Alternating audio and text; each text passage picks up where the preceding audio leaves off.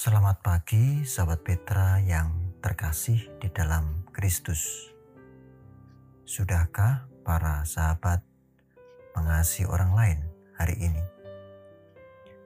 Embun pagi hari ini, Sabtu 11 September 2021, membuka hari dengan sapaan Sabda Tuhan bersama saya, Pendeta Esa Sucahyo dari GKJ Jatimulyo, Yogyakarta. Adapun tema embun pagi saat ini adalah anugerah khusus dan anugerah umum. Berdasar dari bacaan suci kitab Kejadian pasal 3 ayat 14 dan 15. Sahabat Petra yang terkasih, sebelum kita menghayati lebih dalam firman ini, mari bersama-sama kita khususkan di dalam doa. Mari bersama kita berdoa.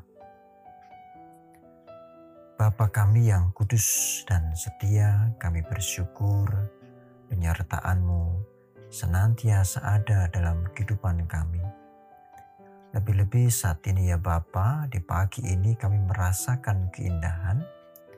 Tuhan memberikan berkat anugerah. Kami bisa bangun pagi, menghirup udara segar. Semuanya itu karena Tuhan yang hadir bersama dengan kami. Terpuji namamu. Bahkan kami memulai hari dengan menghayati firman-Mu.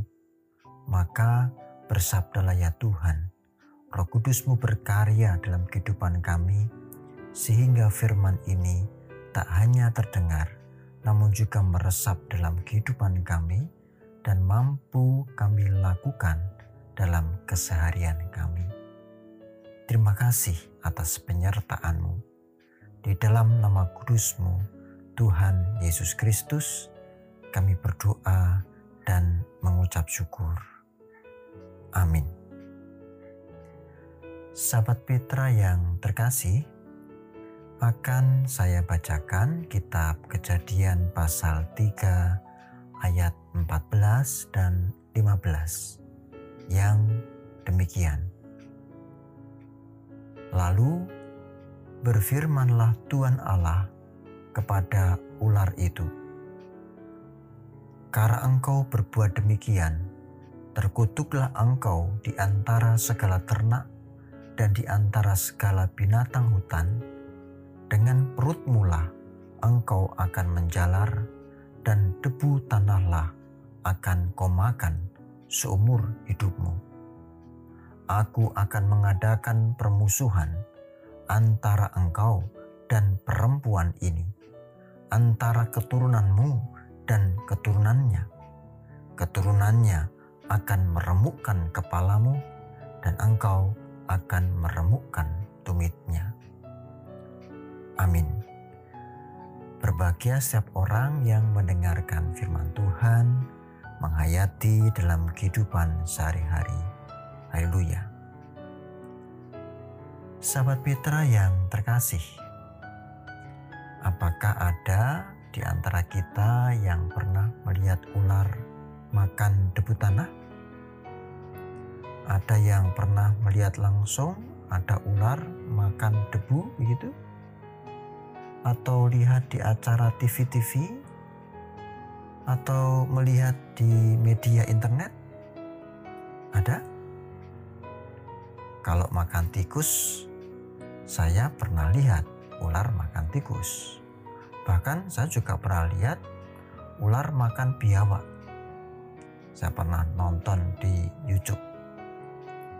Tapi kalau makan debu tanah, kok belum pernah ya melihat langsung, melihat melalui TV atau media-media yang lain.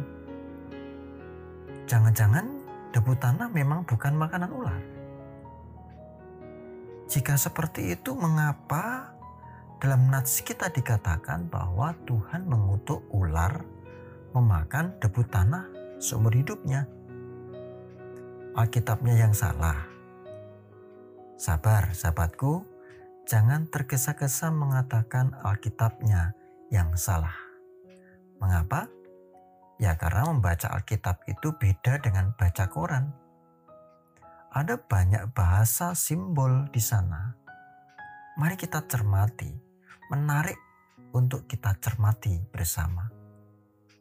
Baik, sebenarnya siapakah yang dimaksud ular dalam bacaan ini? Dalam diskusi teologi, tafsir-tafsir, ular adalah penggambaran dari iblis. Jadi, ular adalah penggambaran dari iblis. Kita semua tahu itu. Lalu debu tanah. Apa maksudnya? Ingat, bukankah manusia diciptakan dari debu tanah? Jika demikian jelas bahwa si iblis dikutuk memakan debu tanah, maksud dari iblis dikutuk memakan debu tanah adalah memakan manusia tentu bukan makan dalam arti dikunyah-kunyah lo ya. Maksudnya adalah pekerjaan si iblis adalah memakan, menerkam, menyerang, menghancurkan manusia. Ular makan debu tanah bukan berarti ular yang makan debu tanah, melainkan si iblis memakan, menerkam, menyerang, merusak, menghancurkan manusia. Baik, lalu apa kaitannya dengan tema kita? Anugerah umum dan anugerah khusus. Itu tema kita.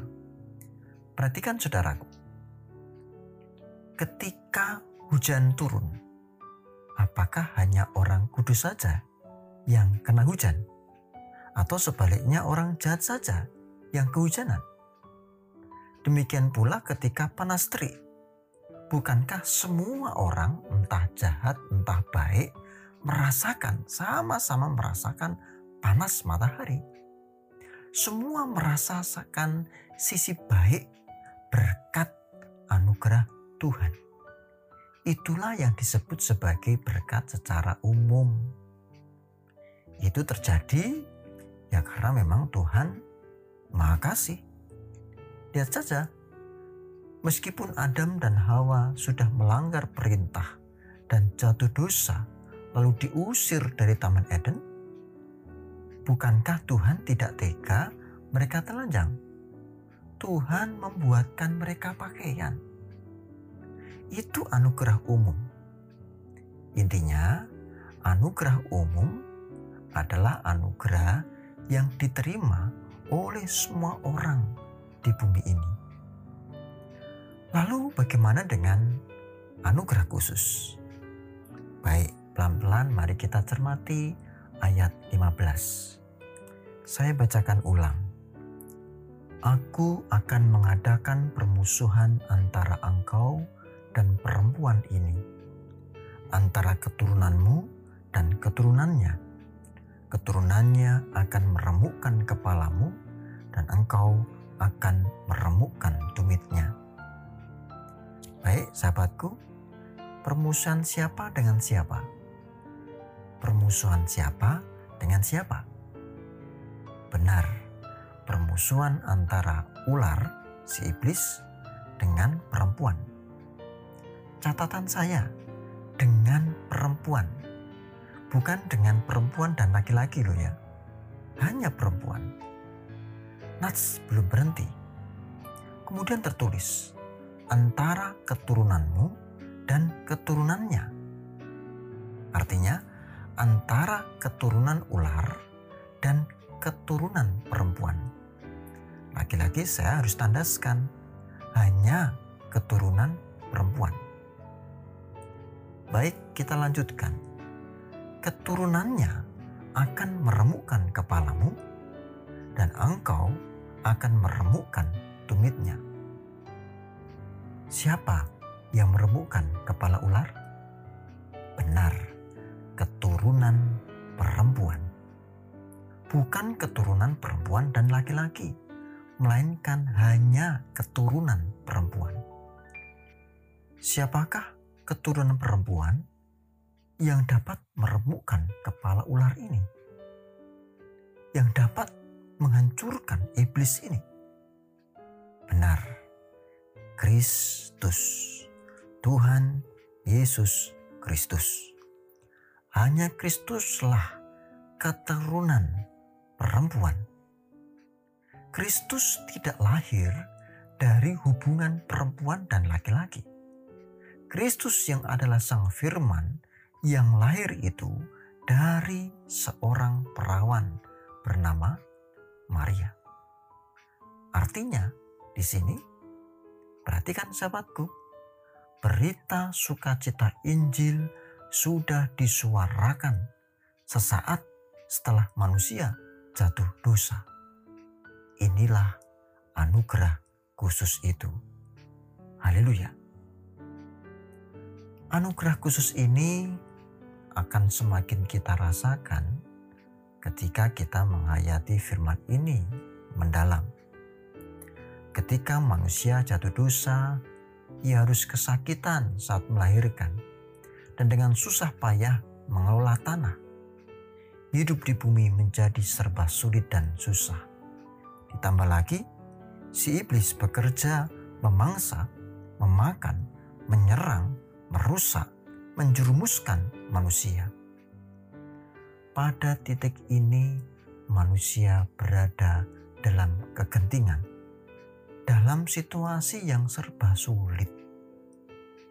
Lalu, diberitakanlah berita Injil, berita sukacita, bahwa pembebasan melalui keturunan perempuan, melalui Kristus ada pada kita. Bagaimana rasanya, sahabatku? Gampangnya begini. Ketika kita dalam kondisi payah, lalu datang pertolongan, tentu kita akan sangat bersyukur. Sahabat Petra yang terkasih, anugerah umum tentu kita semua sudah menerimanya. Lalu bagaimana dengan anugerah khusus? Pertanyaannya hanya satu. Apakah kita menerima Kristus yang adalah berkat khusus itu? Ingat, sahabatku, bukankah anugerah yang benar-benar anugerah adalah kehadiran Kristus dalam hidup kita? Mari kita refleksikan bersama-sama. Amin. Sahabat Petra yang terkasih, mari bersama-sama kita berdoa, kita bersyukur atas firman ini. Mari kita berdoa. Bapa kami yang kudus dan setia, kami sungguh bersyukur atas firman-Mu hari ini. Kiranya hari-hari kami senantiasa terlahir atas firman-firman Tuhan. Oleh karenanya kami mohon pimpinlah kami melalui pertolongan roh kudus agar senantiasa menuntun, membawa kami ke dalam jalan yang semakin baik, semakin benar, sehingga hidup kami pun semakin membahagiakan. Tuhan, kami akan melanjutkan hari-hari kami. Ajari kami senantiasa setia. Ajari kami senantiasa merasakan anugerah umum dan juga anugerah khusus di mana Yesus Kristus, Engkau hadir dalam kehidupan kami adalah anugerah yang sejati. Kami berdoa dalam nama kudus Yesus Kristus. Amin. Demikian sahabat Petra yang terkasih dalam Kristus, kiranya hikmat dan kasih Tuhan senantiasa terasa dalam setiap langkah nyata hidup kita. Saya Pendeta Esa Sucahyo dari GKJ Jatimulyo mohon diri. Sahabat Petra, selamat mengasihi orang lain hari ini. Tuhan Yesus memberkati.